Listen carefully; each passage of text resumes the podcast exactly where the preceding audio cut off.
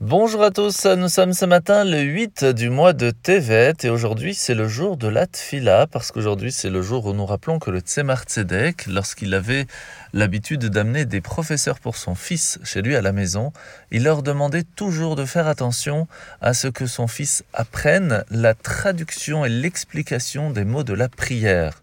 Et très souvent, il le prenait dans son bureau pour vérifier avec lui s'il avait bien compris ce qu'il était en train de le dire. Tout simplement parce que si on comprend ce que l'on dit, alors on prie d'une façon totalement différente. Alors aujourd'hui dans le Tanya, nous sommes donc dans le chapitre 8, où l'Anmorazaken va nous expliquer aujourd'hui, à la suite de ce que l'on a expliqué hier, le fait que chacun d'entre nous a différents Yetzerara, différents penchants qui va essayer de le tirer à faire des choses interdites, mais aussi de faire des choses permis, mais qui ne sont pas totalement faits en direction de Dieu et qui peuvent être des fois simplement faites pour le plaisir personnel. Et même si ce n'est pas interdit, ça reste quand même pas totalement parfait. Et c'est pour cela qu'il y a encore deux choses que l'on doit expliquer. Nous avions expliqué le fait que manger, boire, etc. peuvent être faits avec des choses permises, mais aussi avec des choses interdites. Mais il y a aussi la parole. Dans la parole, nous pouvons dire des paroles de Torah, des paroles d'aide, de conseil. Nous pouvons aussi dire des choses qui sont futiles, une blague pour rien. Mais on peut aussi malheureusement dire des choses qui sont vraiment totalement contraires à la Torah, comme par exemple le, faire, le fait de faire de, du lachonara, par exemple, de la médisance, le fait de parler sur quelqu'un d'autre, ou encore pire, de dire des gros mots. Dans ces cas-là, malheureusement, notre parole va être touchée par cette chose qui n'est pas pure. Elle va être habituée à dire des, mots qui ne sont pas propres, et malheureusement, cela va nous attirer encore plus à dire, à penser et à faire des choses qui ne seraient pas totalement divines. Et c'est pour cela qu'il y a, à part la parole, aussi notre cerveau, qui peut être utilisé pour différentes façons. Le fait de réfléchir et de comprendre des choses qui sont toraniques, qui sont divines, lors de l'étude de la Torah. Nous avons aussi la possibilité d'étudier des choses simples, sans aucune euh, mashmaout, sans, vraiment quelque chose de fort qui va nous aider à avancer dans la vie. Et on peut aussi étudier des choses qui seraient contraires à la Torah, comme des sciences qui viennent nous apprendre des choses qui sont contraires complètement à la Torah.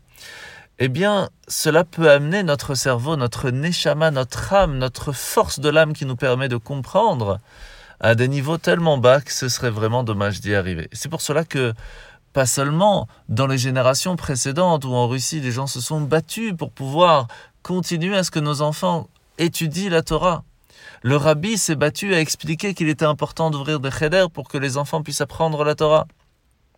Et que même dans les écoles où on apprend aussi le français, les maths, etc., il était important de bien faire comprendre à l'enfant que le plus important, pourquoi on les a mis dans l'école juive Parce que on veut qu'ils apprennent la Torah, le judaïsme. C'est ça la base de l'éducation. Et même s'ils apprennent d'autres choses autour, il ne faut pas oublier qu'est-ce qui est le plus important. Nous sommes aujourd'hui dans les mitzvot qui vont parler du korban moussaf. En grande partie, vous savez que pendant les fêtes et pendant le jour du Shabbat, nous rajoutons une prière appelée moussaf parce que au temple, nous amenions un sacrifice de plus spécifique à la fête. Alors, nous avons la mitzvah positive 43, 44, 45, 46, 47, 48, 50 et 51 qui vont nous expliquer que pendant les jours de Pessah, on fait le moussaf, le deuxième jour de Pessah, on amène le Korban du Homer. Le cinquantième jour après le Homer, c'est la fête de Shavuot. À Shavuot, on amène deux pains spécifiques qui sont faits de Chametz. À Rosh Hashanah, nous amenons le Moussaf. À Yom Kippour, il y a la Korban Moussaf. À Sukkot, il y a le Korban Moussaf. Et à Shemini Atzeret, aussi, nous faisons le Korban de Moussaf. La paracha de la semaine, c'est parachat Veigash. Aujourd'hui, nous voyons que Yaakov est très heureux d'apprendre que Yosef est vivant. Surtout qu'il était resté fidèle à la Torah, à ses idéaux. Et même qu'il était impatient de revoir son fils, il a quand même une difficulté à quitter la terre promise, la terre de ses ancêtres, la terre d'Israël. C'est alors qu'Hachem va lui apparaître et va lui dire Altira Mirdam Etzraïma, n'aie pas peur de, de descendre en Égypte parce que c'est de là-bas que je ferai de toi une grande nation. Alors qu'est-ce qu'on apprend de là?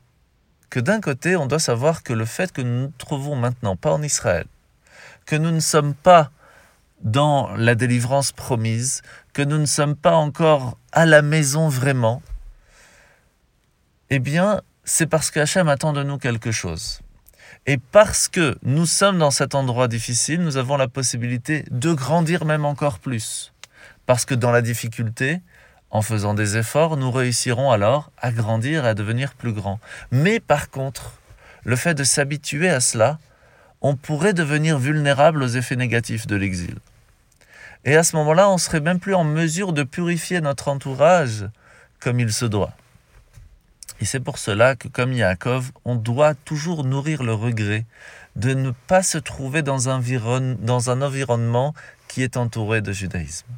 Qu'on n'est toujours pas dans notre terre d'Israël avec le Mashiach.